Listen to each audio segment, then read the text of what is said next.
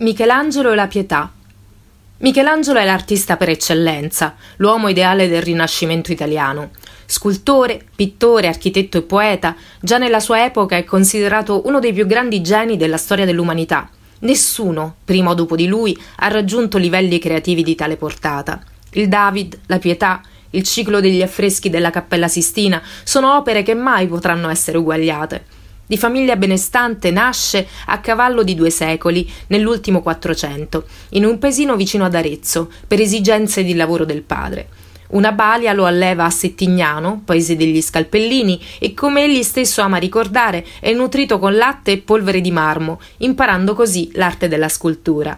La Pietà è del 1497. Si tratta del primo capolavoro dell'allora poco più che ventenne Michelangelo, considerata una delle maggiori opere d'arte che l'Occidente abbia mai prodotto. È anche l'unica opera da lui firmata, sulla fascia a tracolla che regge il manto della Vergine.